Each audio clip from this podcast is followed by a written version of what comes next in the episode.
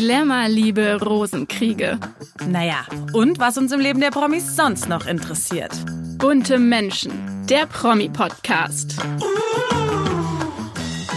Hallo und herzlich willkommen zu einer neuen Folge Bunte Menschen. Ich bin Lilly Burger. Und ich bin Barbara Fischer. Wir sind beide Redakteurinnen bei Bunte.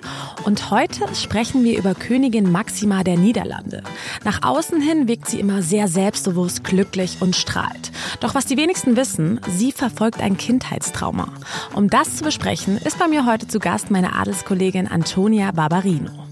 Bevor es aber um die niederländische Königin geht, schauen wir diese Woche mal, wie unsere geliebten Promis so Weihnachten feiern. Werbung. Bunte Spotlight. Ja, Weihnachten steht endlich wieder vor der Tür und wir haben es ja gerade schon angeteasert. Natürlich wollen wir wissen, was die Stars an Heiligabend machen. Deswegen hat sich Bunte mal umgehört und natürlich interessiert mich vor allem Familie Pocher. Wir haben ja leider alle das große Drama zwischen Oliver und Amira Pocher mitbekommen. Seitdem die beiden ihre Trennung bekannt gegeben haben, macht sich gerade der Comedian immer wieder über seine noch Ehefrau in den sozialen Medien Medien lustig. Also man muss wirklich sagen, er macht ihr das Leben schwer. Er hatet und basht sie. Wie sieht's denn aus, Lilly? Sitzt die Familie trotzdem gemeinsam unterm Baum? Ja, mit einem sogenannten Patchwork-Glück haben wir es hier leider noch nicht zu tun. Amira feiert mit den beiden Söhnen sowie mit ihren Eltern, die aus Österreich anreisen, in Köln. Sie ist ja ein großer Weihnachtsfan und schmückt auch das ganze Haus total schön und möchte dieses Jahr auch zum ersten Mal etwas auf dem Klavier hm, spielen. Spannend. Ja, und Oliver Pocher hingegen versteht sich ja mittlerweile wieder gut mit seiner ersten Ex-Frau, Sandy Meyer-Wölden. Nach bunte Information fliegt der Comedian dieses Jahr nach Miami in die Wahlheimat von Sandy, um mit den gemeinsamen drei Kindern, Tochter Naila und den Zwillingen Elian und Emanuel die Festtage zu verbringen.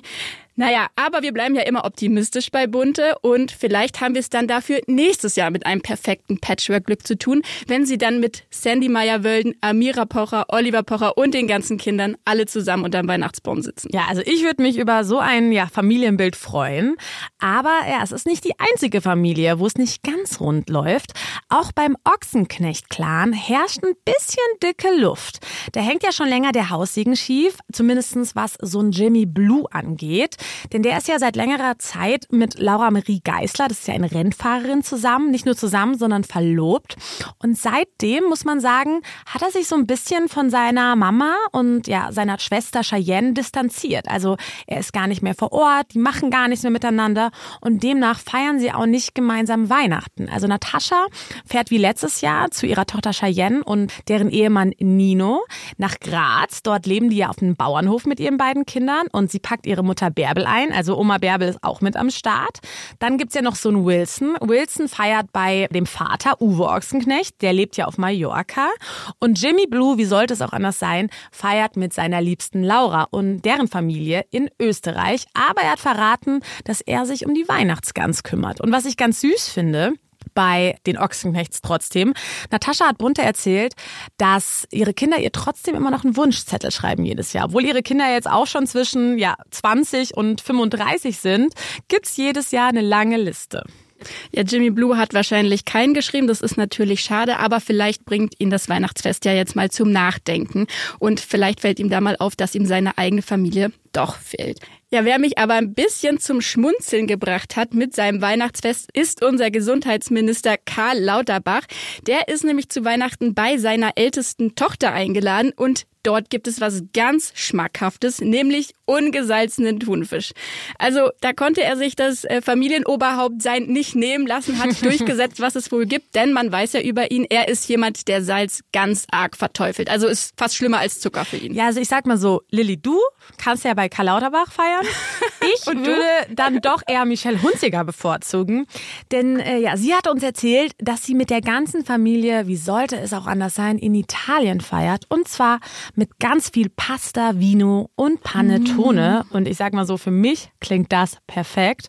Und ich glaube, für Michelle wird es ja auch ein ganz schönes Weihnachten, denn sie ist ja frisch verliebt, wie wir ja schon mal im Podcast erzählt haben, in ihren Alessandro Carollo. Ja, apropos verliebt, auch Sky Dimanche schwelgt ja seit längerem mit seiner Julia Schütze im Liebesglück. Und obwohl er kein großer Weihnachtsfan ist, freut er sich natürlich, mit seiner Liebsten die Tage zu verbringen. Heiligabend feiert er mit ihr und deren Tochter in ihrem neuen Haus in St. Pölten. Am 25. kommen dann Skys Kinder vorbei und dann fahren alle gemeinsam in ein schönes Wellness-Hotel. Wellness ist immer gut an Weihnachten. Aber was macht denn unser Lieblingsentertainer des Jahres, Giovanni Zarella? Ja, der packt Jana Ina und seine Kinder ein und fliegt in die Sonne in Jana Inas Heimat Brasilien. Ja, aber viel wichtiger, wie feierst du denn, liebe Babsi? Also man mag es kaum glauben, aber ich bin ein traditionsbewusster Mensch. Ich Erstmal Kirche. Genau. Ich liebe die Tradition an Weihnachten und bei uns läuft das wirklich sehr klassisch ab. Also mein Vater spielt Klarinette, ich normalerweise Klavier und dann singt meine, singt meine Familie Weihnachtslieder und ähm, ja, dann stoßen wir an, dann gehen wir auch in die Kirche, wir packen Geschenke aus und ich bin ein klassisch Deutscher, muss man sagen. Bei uns gibt's Raclette. Und bei dir? Ja, bei mir würde man es auch nicht erahnen, aber wie, ich bin ein sehr sportlicher Weihnachtsfeier. Ich gehe mit meiner Familie zum Skifahren mit meinen Stiefgeschwistern und es wird einfach ja lustig und aber was wir kochen, wissen wir noch nicht. Verstehe. Ja, wir wünschen auf jeden Fall schon mal unseren Hörern ganz frohe Weihnachten. Wir alle kennen Königin Maxima der Niederlande als absolute Strahlefrau. Sie wirkt immer glücklich, positiv und ist vor allem sehr nahbar, also quasi menschlich, was ja nicht so oft vorkommt in der Adelswelt. Man kann fast sagen, sie ist die Königin der Herzen. Und man hat das Gefühl, diese Frau lässt sich durch nichts aus der Bahn werfen. Doch was die wenigsten wissen, Maxima musste sich ihr Selbstwertgefühl hart erarbeiten und hat gerade was ihr Äußerliches angeht, ein Kindheitstrauma erlebt, was vor allem mit ihrer Mutter zu tun hat. Und deswegen ist meine liebe Adelskollegin Antonia Barbarino heute zum ersten Mal zu Gast, um darüber zu sprechen. Hallo Antonia. Hallo Babsi, es freut mich sehr, heute hier zu sein. Ja, ich freue mich natürlich auch. Und ja, apropos Strahlefrau. Maxima überstrahlt alles, muss man sagen. Und sie hat auch jetzt wieder ihrem Ruf alle Ehre gemacht. Sie hat nämlich die Pariser Ausstellung Iris van Herpen Sculpting the Senses besucht. Und ich würde mal sagen, sie hat wirklich die Kunst in den Schatten gestellt, oder?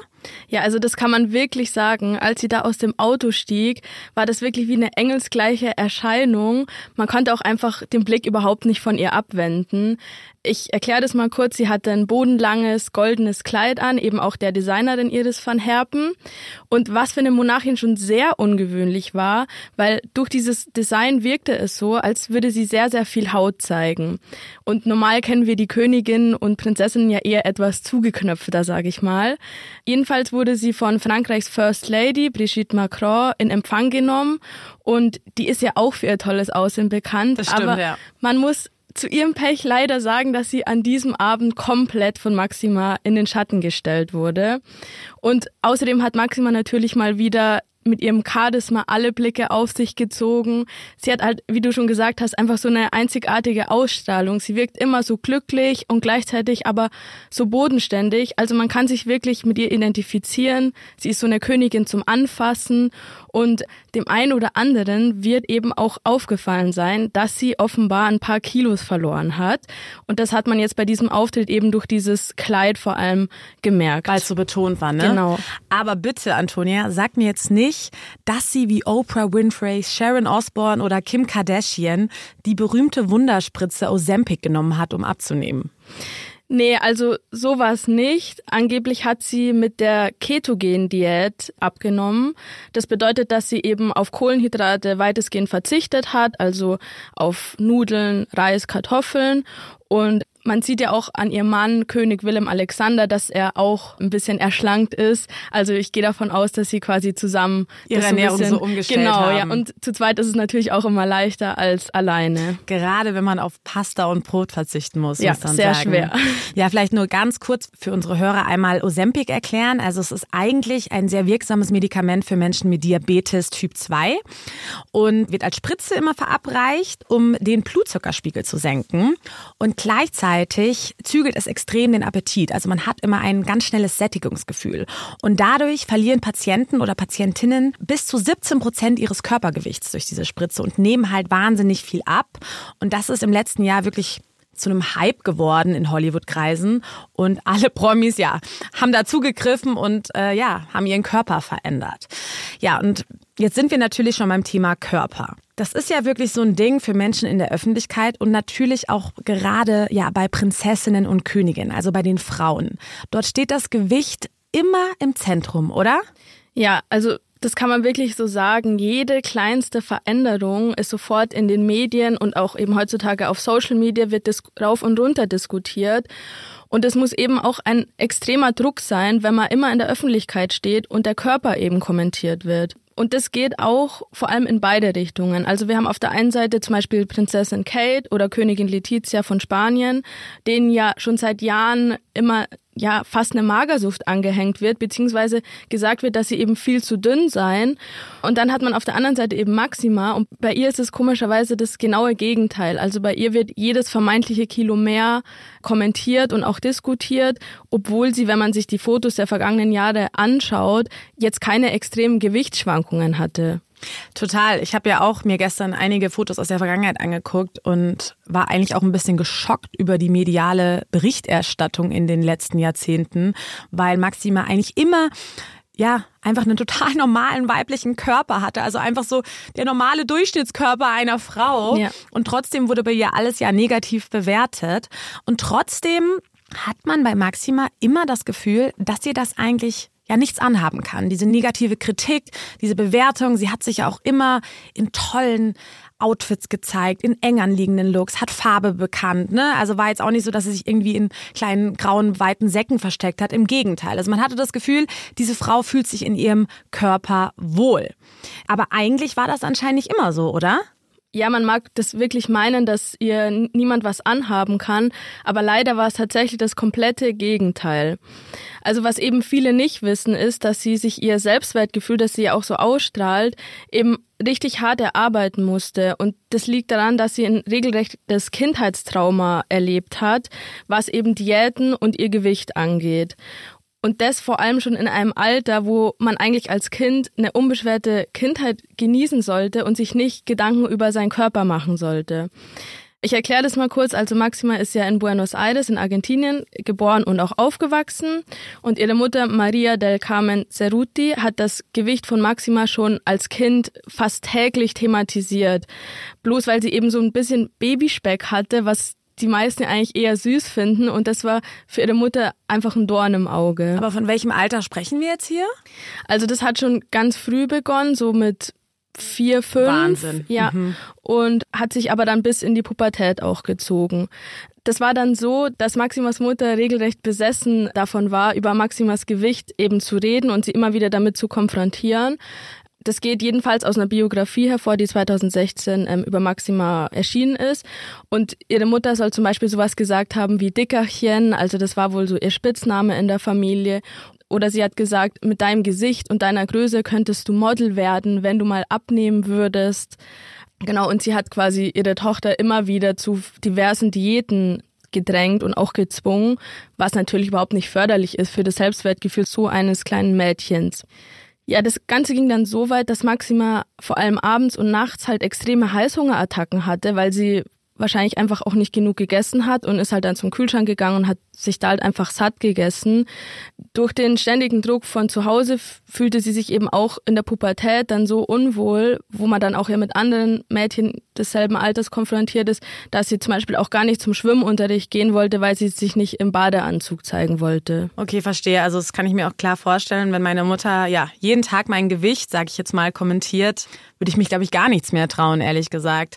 Ich hatte gar kein Selbstbewusstsein. Aber was ist denn mit ihrem Vater? Konnte der denn da irgendwie dagegen wirken oder hat er versucht, dann irgendwie ihr ein positives Gefühl zu geben? Ihr Vater hat die Pläne der Mutter ja so überhaupt nicht unterstützt.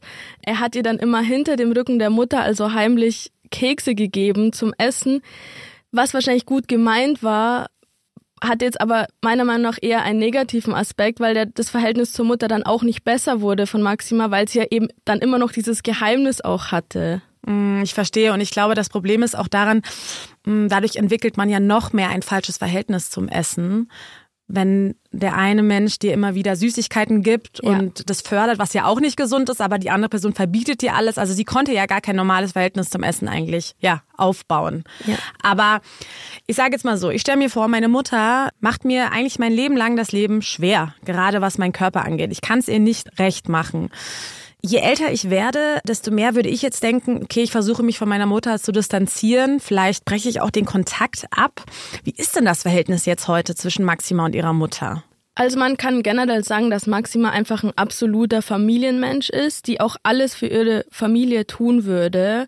Und deswegen ist es schon so, dass sie ihre Mutter auf eine Weise vergeben konnte.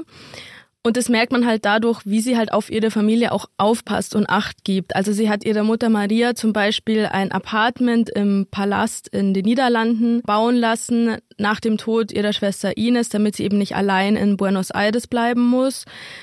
Die Mutter ist total oft auf Besuch in den Niederlanden und war zum Beispiel auch beim Nationalfeiertag vor ein paar Jahren dabei, wo sie ein altes Kleid von Maxima trug.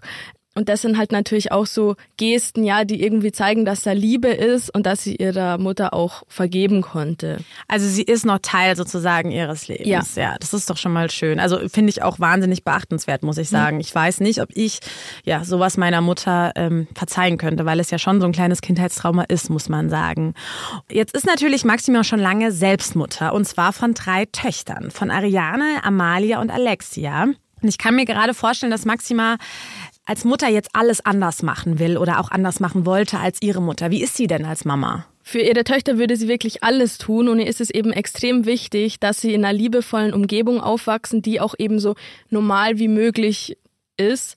Sie will eben mit Tabus brechen, also zum Beispiel ihre Tochter Alexia, also die mittlere, die ist jetzt 18 Jahre alt, die setzt sich auch ganz offen für die LGBTQ-Community ein und auch ihre älteste Kronprinzessin Amalia hat schon auch als Kind eine Psychotherapie gemacht, eben um einfach mit einem besseren Selbstverständnis und auch Selbstwertgefühl aufzuwachsen. Was ich auch ganz nett finde, eben Amalia studiert in Amsterdam wie normales junges Mädchen, sag ich mal. Und die hat aber wohl auch mal unter einem falschen Namen in einer Strandbar gearbeitet und hat da dann auch unter dem freien Sternenhimmel am Strand geschlafen. Also sie versuchen ihren Töchtern so alles zu ermöglichen, was halt geht.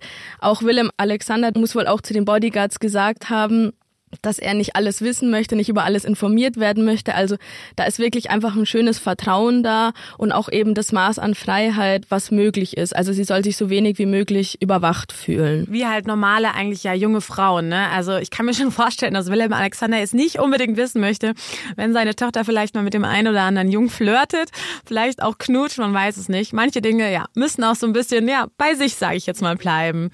Aber was ja wirklich eigentlich das Schlimme jetzt ist oder das Traurige auch, obwohl ja Maxima und Wilhelm ihre Kinder so leben lassen, wie sie gerne wollen und sie sehr selbstbewusst und selbstbestimmt erziehen, erleben wir ja wirklich gerade ein kleines Déjà-vu und gerade was ja ihre älteste Tochter Kronprinzessin Amalia angeht.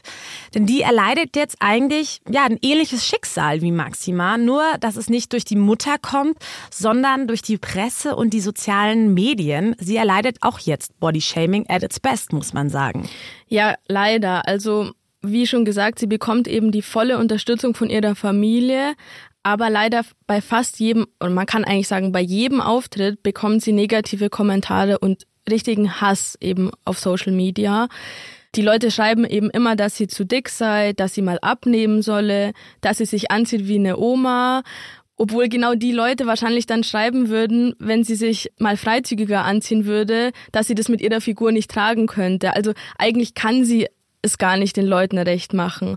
Und was ich auch ganz, ganz schlimm finde, also es schrieb mal einer unter einem Bild von ihr, was für eine Schande für so ein junges Mädchen, wenn die Mutter tausendmal besser aussieht als die Tochter. Also das muss man sich echt mal vorstellen. Jetzt wird sie sozusagen auch wieder verglichen mit der Mutter. Ja, es ist ganz schlimm. Und was ich auch so schlimm finde, wir wissen ja alle, in den sozialen Medien ist Hass so eigentlich an vorderster Front. Egal unter welchem Bild, egal unter welchem Video. Es gibt nichts, wo mal nur positiv drüber gesprochen wird. Aber was man halt hier wirklich vergisst, das ist ja bei Amalia wirklich schon so, seitdem sie zwölf oder dreizehn ist. Das muss man sich mal vorstellen, dass der Körper von einer Zwölfjährigen öffentlich von der Presse und in den sozialen Medien bewertet wird. Ich kann mir jetzt auch vorstellen bei Amalia, dass das natürlich auch extrem am Selbstwertgefühl nagt. Wie geht sie denn damit um? Also hat sie da schon mal drüber gesprochen? Also meiner Meinung nach sieht die auch bei jedem Auftritt genauso top aus und sieht wunderschön aus und sie geht, man kann auch sagen, sie geht sehr, sehr professionell damit um. Bei ihrem ersten Staatsbesuch in der Karibik, das war im Januar diesen Jahres, war sie auch seit Ewigkeit mal wieder in der Öffentlichkeit und da sagte sie eben auch in einem Interview, dass man die Kommentare nicht persönlich nehmen darf. Das heißt also, sie versucht einfach darüber zu stehen, ja, aber ich glaube, wir können uns auch beide vorstellen, wie sich das anfühlen muss, wie du auch schon gesagt hast, wenn immer nur über den Körper geredet wird und irgendwie auch komplett außer Acht gelassen wird, dass sie einfach mal Königin wird, dass sie sich für total tolle Dinge einsetzt, dass sie einfach eine starke und selbstbewusste Frau ist. Und ja, das wird total ja ignoriert eigentlich fast. Und sie wird ja auch einfach mal Königin und das heißt, sie wird ihr ganzes Leben lang noch in der Öffentlichkeit stehen. Das wird auch einfach nicht weniger. Damit muss man auch erstmal umgehen. Ja, wir haben es ja gerade schon erwähnt. Die sozialen Medien haben natürlich dann nochmal ein komplett neues Fass aufgemacht, was Schönheitsideale angeht, was natürlich auch die Bewertung des eigenen Körpers angeht. Deswegen hast du ja auch mit einem Experten gesprochen, mit Psychologe Dr. Harald Kraus und mit ihm auch nochmal über diese Gefahren von sozialen Medien und von ja, falschen Körperbildern gesprochen.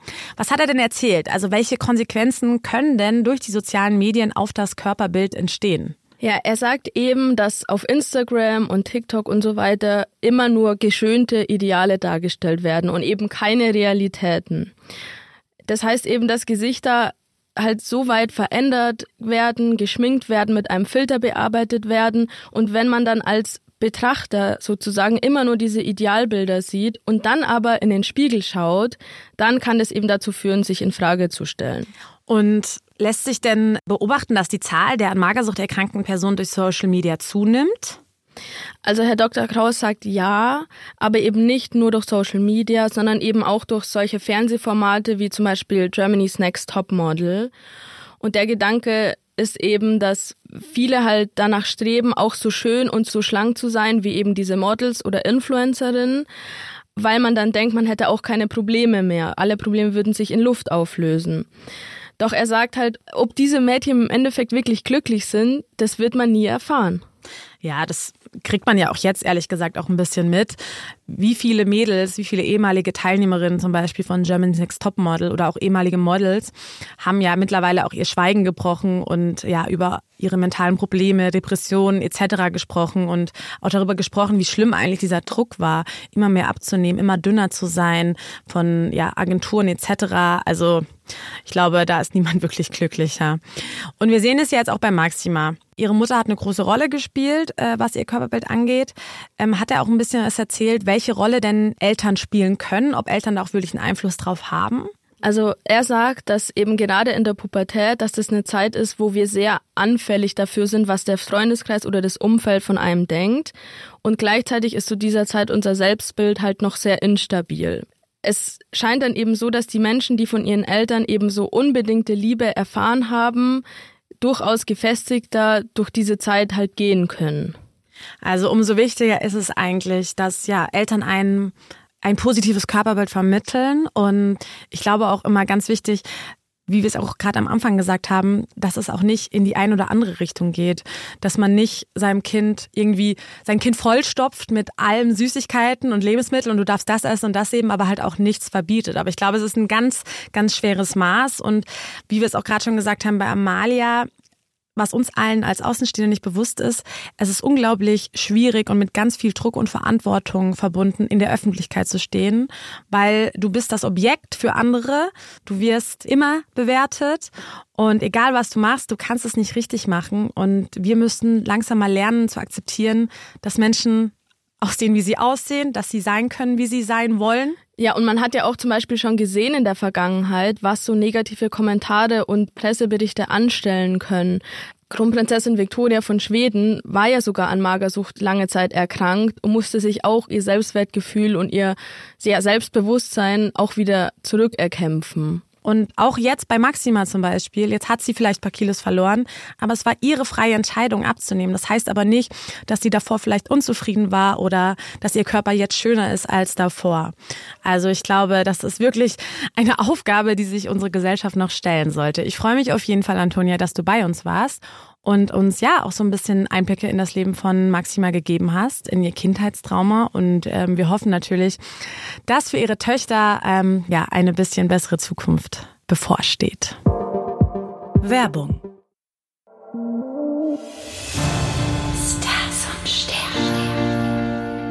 Seit über 40 Jahren zählt er zu den größten Hollywood-Legenden. Jetzt kündigte Nicolas Cage allerdings an, keine Lust mehr auf Filme zu haben. Er wolle sich lieber auf Serien konzentrieren und mehr Zeit für seine Familie haben. Wir haben daher die Sterne gefragt, was das kommende Jahr für ihn bereithält.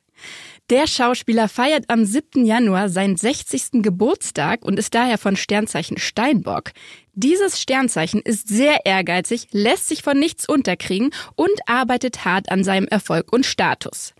Passend dazu schenken die Sterne dem Steinbock besonders im ersten Halbjahr viel Kraft und Energie, auch in schwierigen Zeiten Gas zu geben.